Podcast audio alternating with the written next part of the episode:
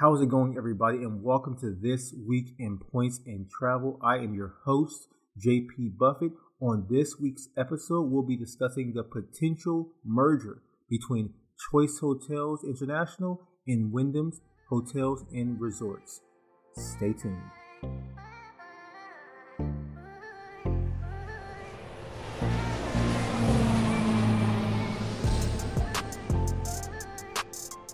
So we start the podcast off with this crazy story about a man suing an airline because his business class flight didn't measure up to his expectations. Now, this story comes from yourmileagemayvary.com and it talks about a young man named Brody Chapman who spends his time between Australia and the UK. And on this particular occasion, he decided to take an Emirates flight from Oslo Airport in Norway to Dubai International Airport in well, in Dubai. And he did this back in April of uh, 2023 of this year. And he claimed that his business class flight did not give him business class treatment, even though he's paid over $3,000 for his seat. And therefore, he is now suing Emirates for a reported $5,000. He uh, said to the Daily Mail Australia that they, Emirates, advertised this fancy product like the uh, 777s, which I think are Boeings, and the A380s, which I think is an Airbus. And the plane that he got on, and I quote, um, was absolutely disgusting. He sounds like a very charming fellow.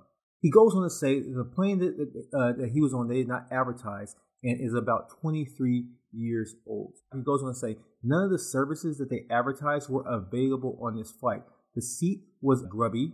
There were socks in the side of his chair the seat did not recline properly, and one of the screens, one of the television screens, was broken, and there was a stain on the seat. You know, that does not sound like this guy is having a good time. Um, but apparently, he actually flies Emirates pretty regularly. This is actually, I should say, he's a 20 year old man. and he says he flies Emirates pretty regularly, about 20 times a year. I want your job. but yeah, he says he, he, he uh, flies him about 20 times a year, and he pays, you know, basically premium for this product because they are a luxury product when it comes to airlines. And he doesn't mind paying that because he doesn't mind paying for the luxury. But yeah, he goes on to say that, well, sorry, Emirates replies, um, and they said that they state on their website that not all planes are the same and it depends on the route, which makes sense. You know, you're not going to get, you know, every uh, Delta, uh, you know, Delta uh, One lounge, sorry, Delta One um, flight is not going to be the same uh, for each push go. There's going to be differences because of different planes and different routes. And they, uh, you know, they offered him twenty thousand Skyward miles. This is uh, Emirates' uh, royalty currency um, as a compensation, which at a value of about three cents per point is about six hundred bucks. Now, you know, it's not three thousand he paid for the flight, but at the same time, it's not nothing. Um, it is compensation, but obviously Brody does not agree. Therefore, he is suing. And this is not the first time this has happened, actually. Another man by the name of Mark Morgan from New Zealand actually successfully sued Emirates for over $12,000 the month prior to uh, this Brody situation. Um, so, in, in, the article goes on to say that he's actually been asked for advice other passengers, and actually Brody might want, be one of those passengers.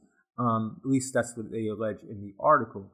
Um, but yeah, only time will tell what's going to happen with this wacky story. But personally, uh, I think it's a bit much. You know, I mean, yeah, the flight screwed up. You know, wasn't expect exactly to your expectations, but I get it though. You're paying twenty, thirty thousand dollars. Sorry, you're paying three thousand dollars for a flight. You know, maybe twenty thousand miles is not the best. You know, but in my experience, also sometimes grievances can be a bit exaggerated. You know, but yeah, I, I don't know. Maybe this guy's stuff is genuine. Um, but only time will show how this story will play out. And if I get any updates, I will be sure to update you potentially in our rapid fire section. But with that in mind, I will still be using points to fly Emirates and not pay $3,000 because just in case, I don't want that seat. um, I'm only joking. Well, mostly.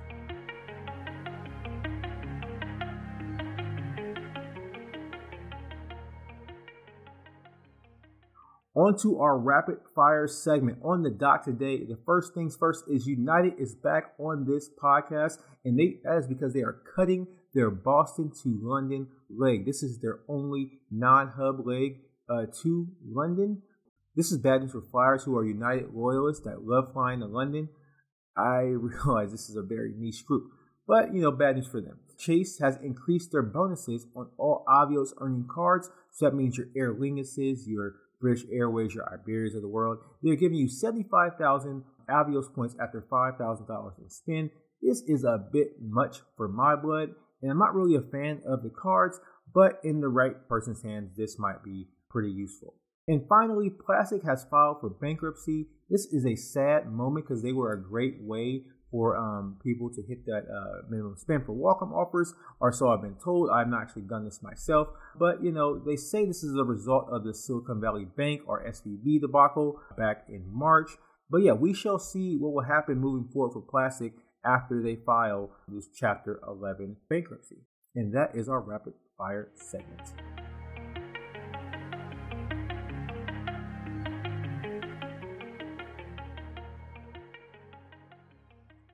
So, finally, our main story for this week. Uh, we've actually heard a few rumblings around the travel space about two hotel chains that are coming to merge together. Yes, this is an exclusive story uh, published in the Wall Street Journal. And these two hotels that are being considered here are Choice Hotels International and Wyndham Hotels and Resorts. These two chains are considered the more budget friendly uh, hotels um, of the major chains. That, includes your Marriott's, your Hyatt's, and your Hilton's. But this merger can be a big deal for Choice, as similar to uh, when Marriott merged with SPG. So, on today's podcast, I want to talk about who Choice Hotels International are, the potential merger between them and Wyndham, and how this might affect the points and travel community. So, let's start off with talking about who Choice Hotels International are. So, Choice was founded back in 1939 in Florida um, with a chain of about seven motels. And over the years, they've gone through a few different name changes. I believe back in 1972, they were called uh, the Quality Inns before uh, getting their official name in 1990. Uh, again, Choice Hotels International. And the flagship brand of Choice is the Comfort brand. So you can think about places like the Comfort Inn and such.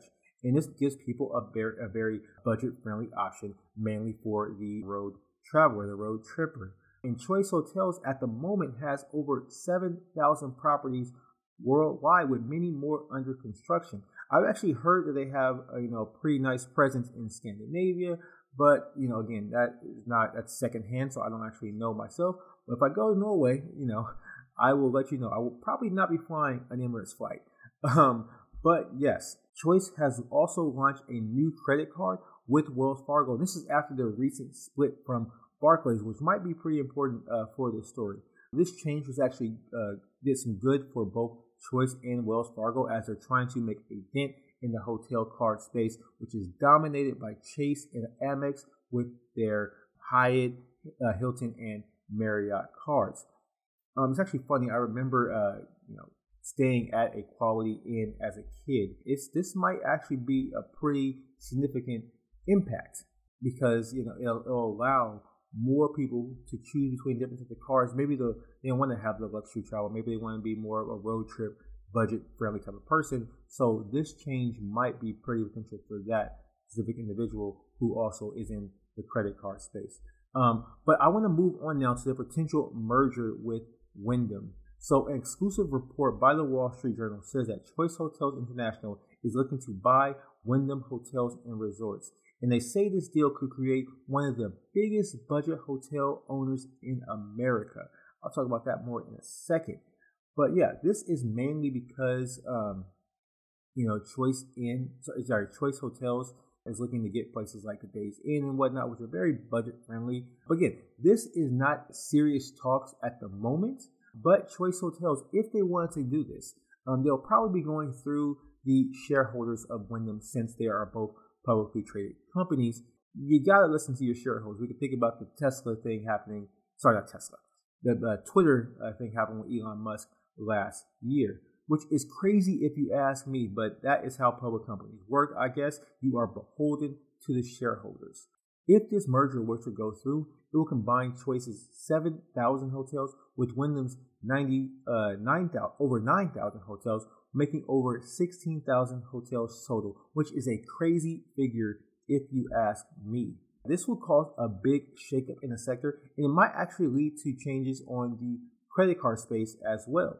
Um, as of now, Wyndham's status match uh, is with other hotel chains. You can think of the Hyatts, sorry, the the uh, Hiltons of the world, also with uh, uh places in uh, Vegas like MGM. Um, the status matches. They also have a card. They also have a hotel card with Barclays. Like I said earlier, Choice actually recently left.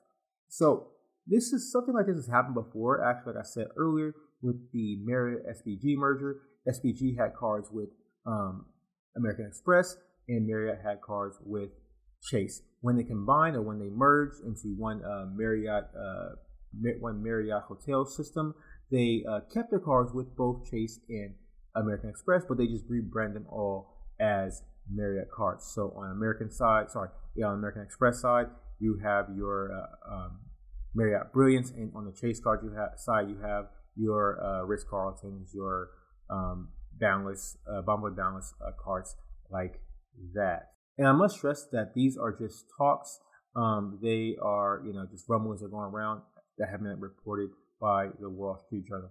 At the end of the day, though, this might be really good for the budget traveler as it can lower prices uh, as everything is becoming consolidated.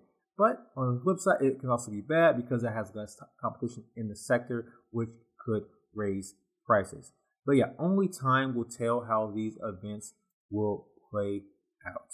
And that is it for this episode. If you like the podcast, please leave a like, comment, or review. And until next time, guys, peace.